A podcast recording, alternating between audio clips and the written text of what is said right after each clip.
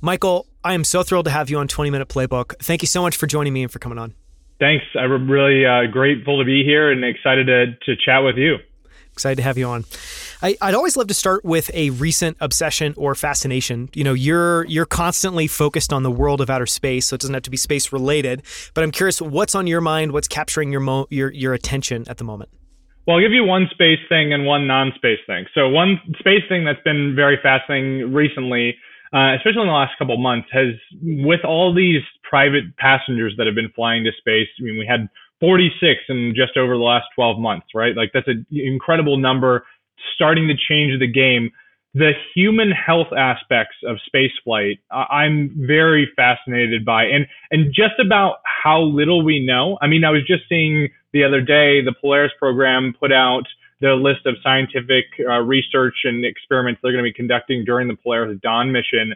And one of them was figuring out how to do CPR inside of SpaceX's Dragon capsule. Didn't know that you, you know, didn't have a process set up for that. Also had never conceptualized what that process would look like and realized that, of course, you would need to possibly do CPR uh, while on a multi-day space flight. And that was one thing that has been fascinating to me is like, all the little things where we actually don't know how to solve this problem in space. And, and it's such a wide range because human health is such kind of a fragile and specific thing to each person and it changes. When you take out gravity and you're in this weird different environment, you're being exposed to lots more radiation and other things. What happens to the human body? How do you survive? I think that's a really fascinating question. It's not really super pertinent to my job. It's more something I'm just trying to keep in mind and, and read, read up a little bit more about.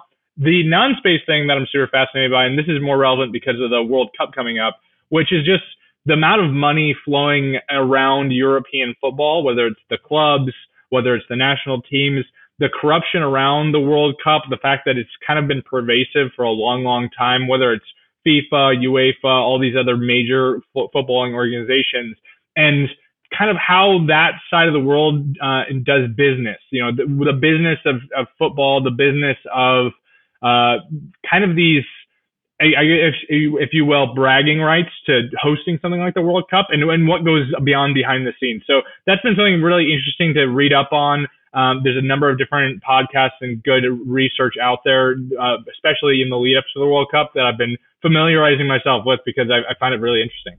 That's fascinating. I love the uh, CPR in outer space. I too have never thought about what it'd take to actually try to do CPR in zero G's, and I imagine it's going to be challenging. yeah, it's not going to be easy, that's for sure. So you know, you don't want to send someone flying across the spacecraft while you're trying to, you know, get something out of their throat.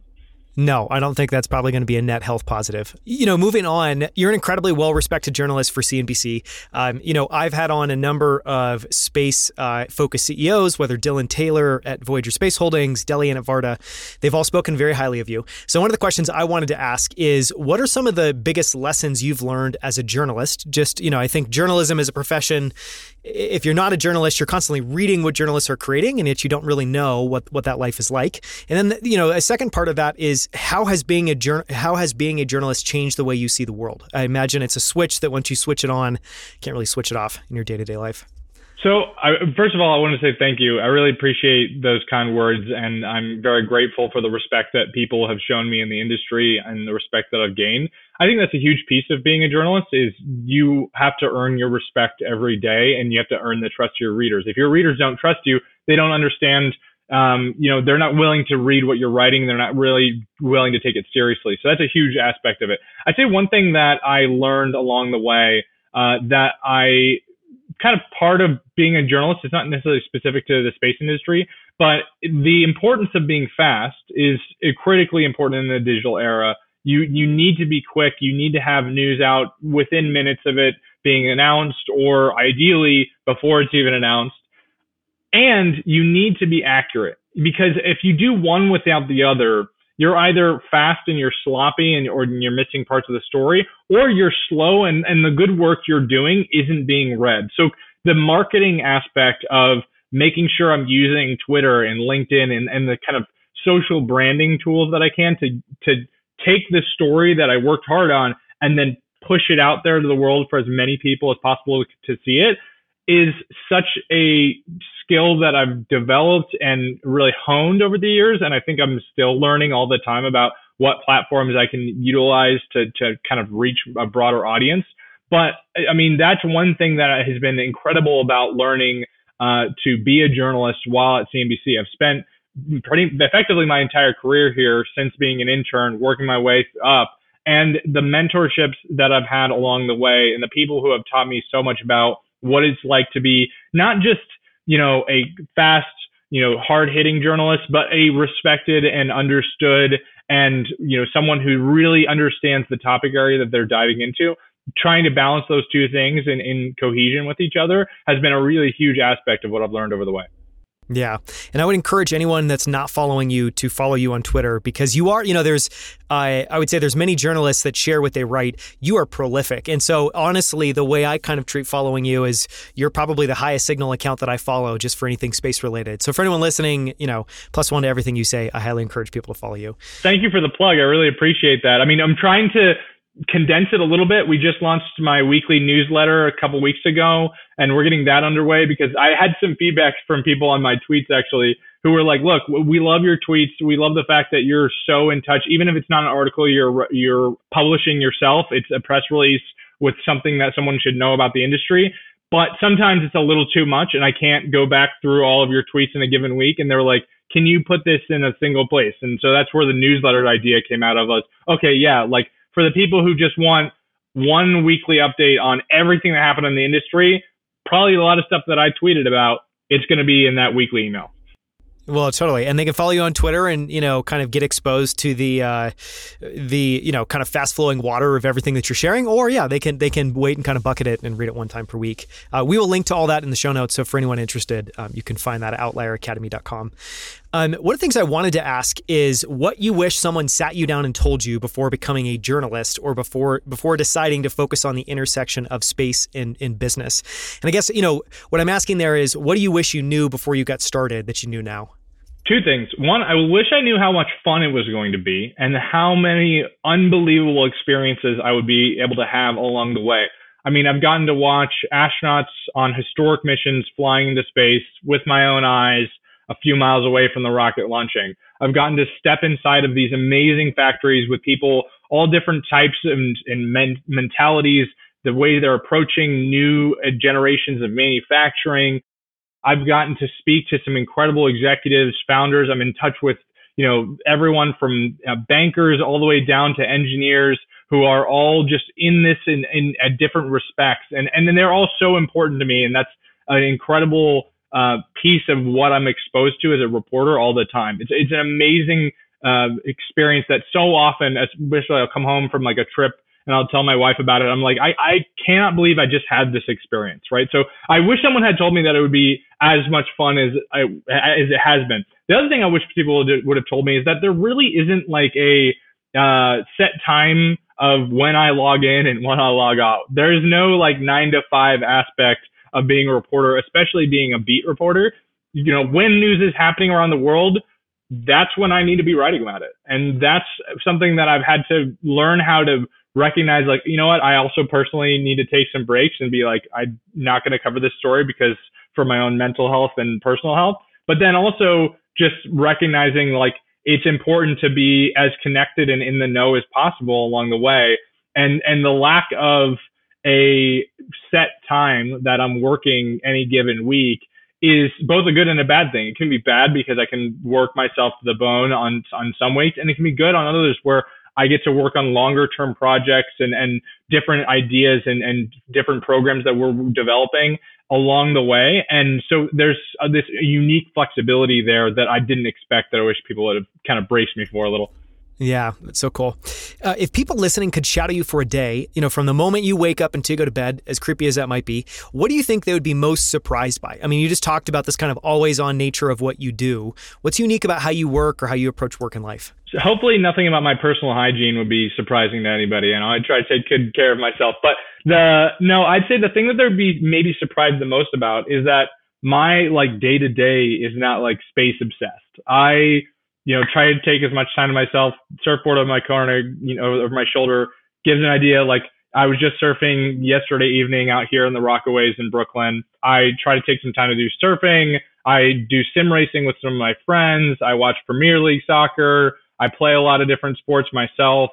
You know, I'm, I'm always trying to be both active and also, you know, take trips and time to myself. I hope in shadowing me on a daily basis, they'd be like, oh, my, a lot less of Michael's life, like daily life, is just about space all the time. As much as that might be my persona for a CNBC's reporter, um, that isn't necessarily my personal life. So I think that might surprise some people.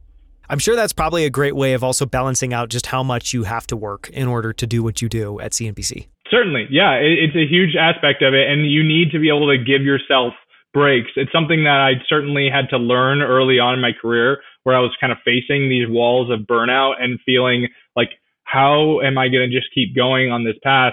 And recognizing, you know what, I actually just need to put my phone away. I mean, a huge aspect and a very simple thing that changed things for me was having a per- personal phone and a work phone that are completely bifurcated, both software and hardware. So when I don't have my work phone on me, I can't look at emails and stuff um, from CNBC or from the Space Beat, right? And so that's been a huge aspect of it is physically turning that over and being like, this is not what I'm focused on right now. I'm stepping away from that. I hope as soon as you get home, your wife says, "Give me that work phone." she puts it away and hides it somewhere in the house. Yeah, it's it's pretty much effectively, you know, put it upside down, leave it on the coffee table. If it buzzes, it, you know, it better be ringing off the hook. Yeah, it was funny.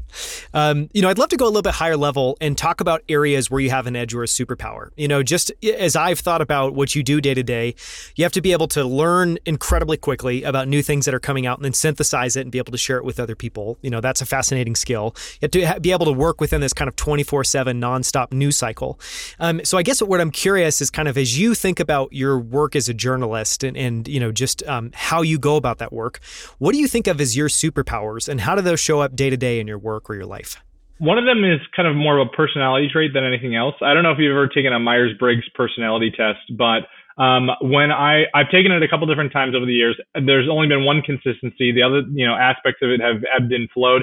Every single time I've ever taken it, I test 100% extroverted. I am a full extrovert. I need people. I need to be around people. And as a reporter, that's incredibly useful because when I go to a conference and when I you know spend time there getting to know people in the industry. When I'm, you know, out at a launch down in Florida, I'm using all my other time to, oh, like who's going to this party? You know, who can I spend time with today? Oh, what reception can I try to get an invite to and then, you know, mingle with other folks there? Uh, you know, what opportunity has come up that I'm just going to go and run for it and, and try to, to get to know every person here possible in that amount of time.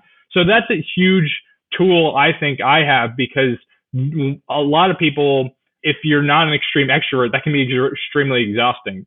And as an extrovert, I feel like I can lean on that and get to take the energy from it to be able to get more time with folks and and build trust and build relationships along the way. So that's something I really try to leverage as much as I can.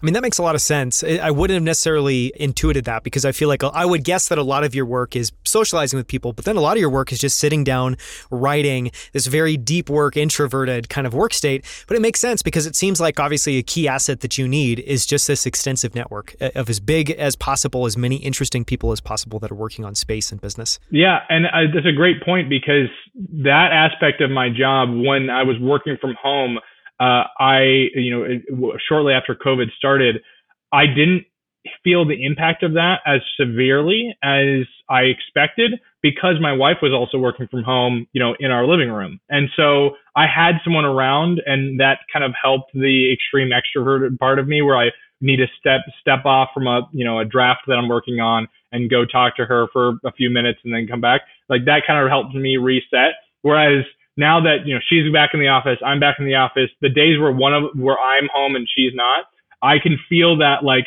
man, I'm just home alone. Like I got to go do something. I got to get out of here. You know, like it, it, it adds that level when I'm just completely by myself for several hours at a time. Um, that I'm not super comfortable with. And so there are certain ways of getting around that that I really try to leverage. But I'd say that like the biggest thing is just you know, recognizing when I have something in front of me that I need to get done and focus on. That that's the primary motivation, and that can always drive me to you know make sure I'm getting a, a scoop or an exclusive done on time. That's fascinating. You know, I'm curious. I, you know, as I think about what you do day to day, uh, you know, journalism is something that I would think just have an extremely high bar for how you show up and the quality of work that you do and what you're submitting. It seems like a very values focused profession, at least in the, you know, for the best journalists. So I'm curious, what sorts of values and standards do you bring to your work every day, and you know, what's important to you about how you show up, and that can be for your readers, that could be for your team at CNBC. What comes to mind? So that's a great question because it's really unique as I've started to learn more about, you know, other industries and other roles out there. Uh, journalism where my finished product is just immediately on public display and for everyone's scrutiny is very different than a lot of other industries where, you know, you make a presentation, maybe doesn't go super well. Okay. So like the six people in the room were the people who didn't like it, you know, it's, it's a little bit different than what I deal with. Cause even if I have a story that like flops in terms of, you know, not a lot of people read it or something like that, there might be a thousand people who read it and still went like, mm, this is garbage. You suck. So I have to deal with that reality of, you know, when someone either fairly or unfairly attacks the work that I've done, can I sit back? And then this goes to the values part of your question. Can I sit back and go, you know what, this is good work that I'm proud of, and, and here's why I don't need to like engage with that person. Here's why I don't need to, you know, let that personally affect me. And so that's been a huge aspect of recognizing, you know, you can't respond to everybody on Twitter who wants to start a fight, right? Like that's not a way to go about your life, whether or not you're a journalist. Um, but that aspect of kind of taking the personal side out of my work and recognizing, you know, if I hold true to the values that I've been taught at CNBC of doing uh, work that's well sourced, that is attributable to you know people by name or specifically when, when it's not by name, you're giving as much information as possible.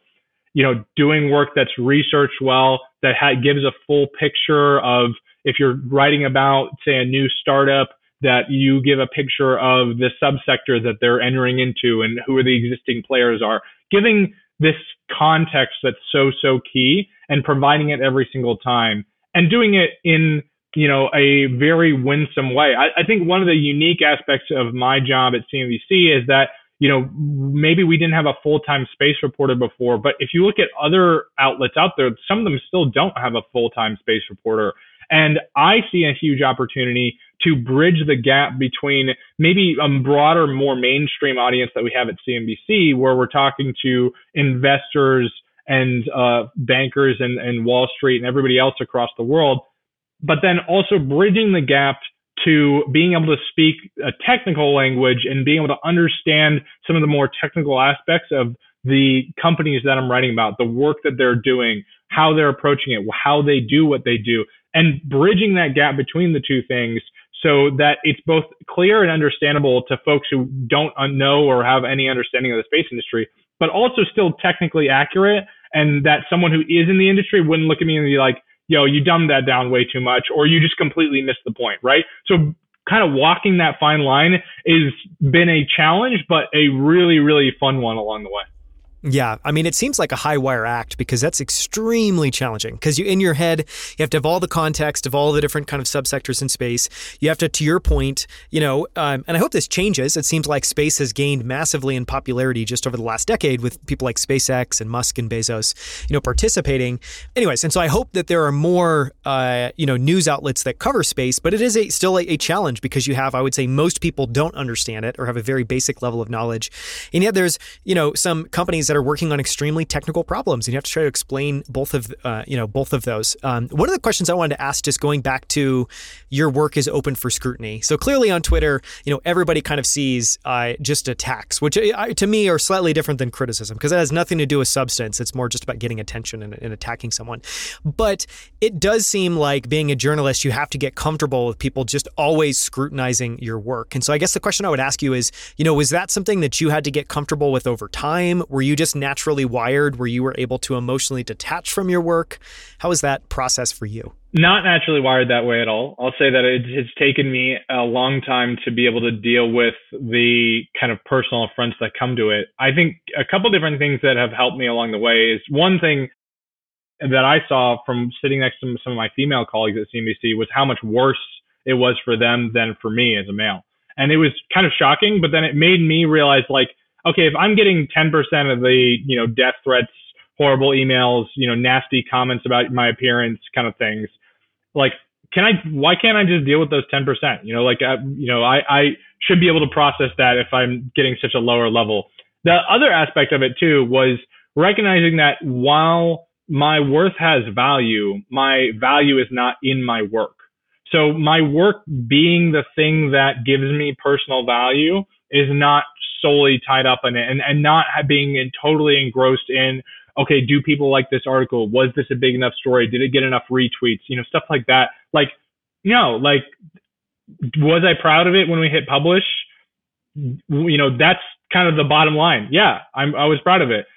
Am I still proud of it today? Like looking back on some of my work, and I try to do this pretty regularly. I'll look back to my work and like, I really liked that story. I was really proud of, you know, the the whether it was a feature on a company, an exclusive about an announcement, I was proud of the way that I approached it. And if I look back at something and I was like, you know what, I could have done this a little better, learning from that and recognizing that maybe criticism levied at me can point me and steer me in a direction of learning along the way, but it has to doesn't have to completely like take down my character and, and take out my self worth.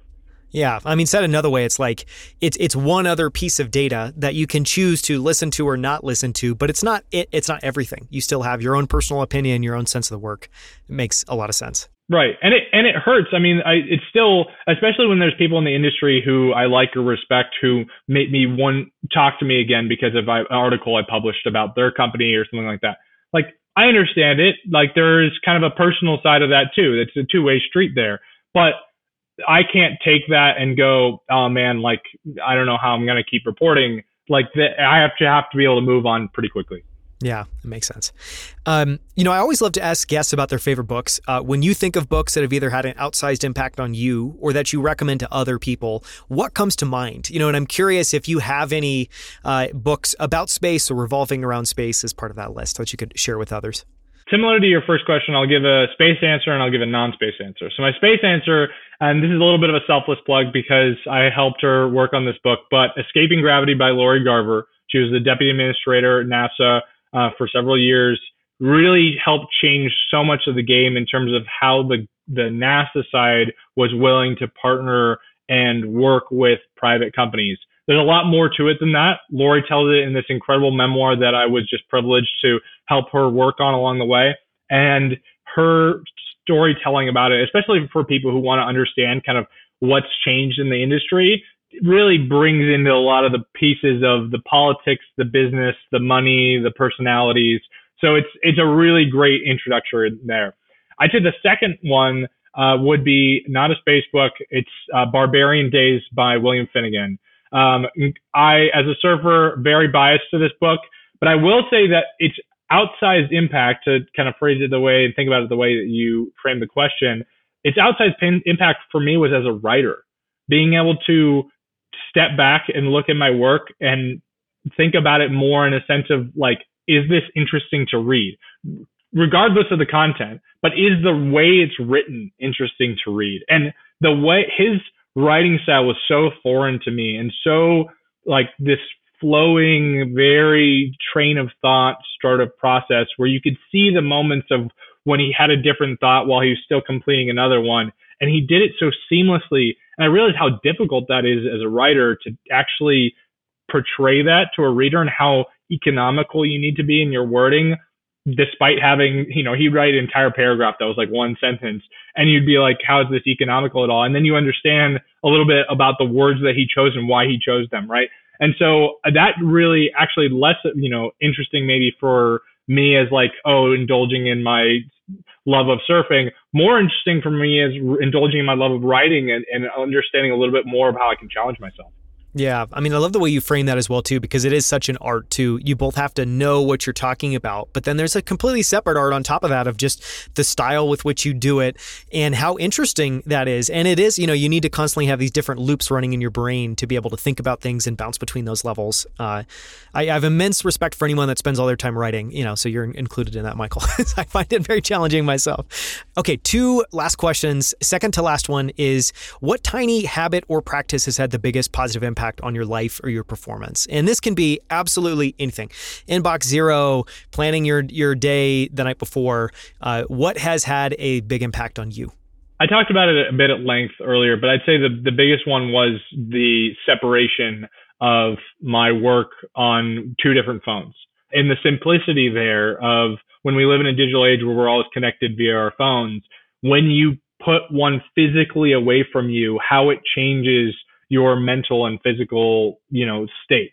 And I think that was huge for me in recognizing, you know, especially in the evenings where I want to make dinner with my wife and we want to sit down and watch a show or just talk about what's been going on, putting it away and setting it aside and not being able to use my personal phone without seeing work emails distracting me just changed so much for me. Uh, and I think it's a practice that I really encourage. It, it doesn't necessarily work for everybody, but it, it certainly helped me a lot in terms of being able to kind of turn off the always on journalism. I got to beat everybody to every story side that wants to just win in all the time. So it, turning that off for my own personal health was huge. Yeah. I mean, and it seems like something that more people should try. I mean, you're uniquely in a position where I imagine just the velocity of information coming your way and messages is is off the charts. Um, but yeah, it seems like a, something that a lot of people should try.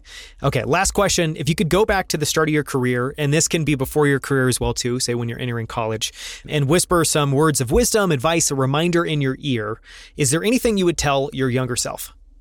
I would tell my younger self that there's nothing to be afraid of. I mean, I grew up in Orange County, California, suburbia. Um, I was one of the few people I knew that left the state for college, and and I came to New York City, and I did it because I had this vague idea of what being a journalist would be like, and I figured that if there was anywhere for me to learn it, it would be here in New York, in the media empire of the world. And I was right about that kind of gut feeling, but I was terrified that I was going to be wrong. I was terrified that this wasn't the right path and that, you know, I could never make a living as a journalist. And so I think I would just tell myself like, don't be afraid of jumping in on it because you you can absolutely do this, and you're giving yourself so little credit. Yeah, I mean that's a massive leap. You you literally moved to the complete other side of the country, you know, from West Coast to East Coast. Uh, you left behind all your friends. I'm sure you you had to meet make a whole new friend group. You know, you're going to an entirely new school, so it was a massive leap. Um, but I love um, I love that perspective. Love that wisdom. Thank you so much for coming on, Michael. I really appreciate it. Thank you, Daniel.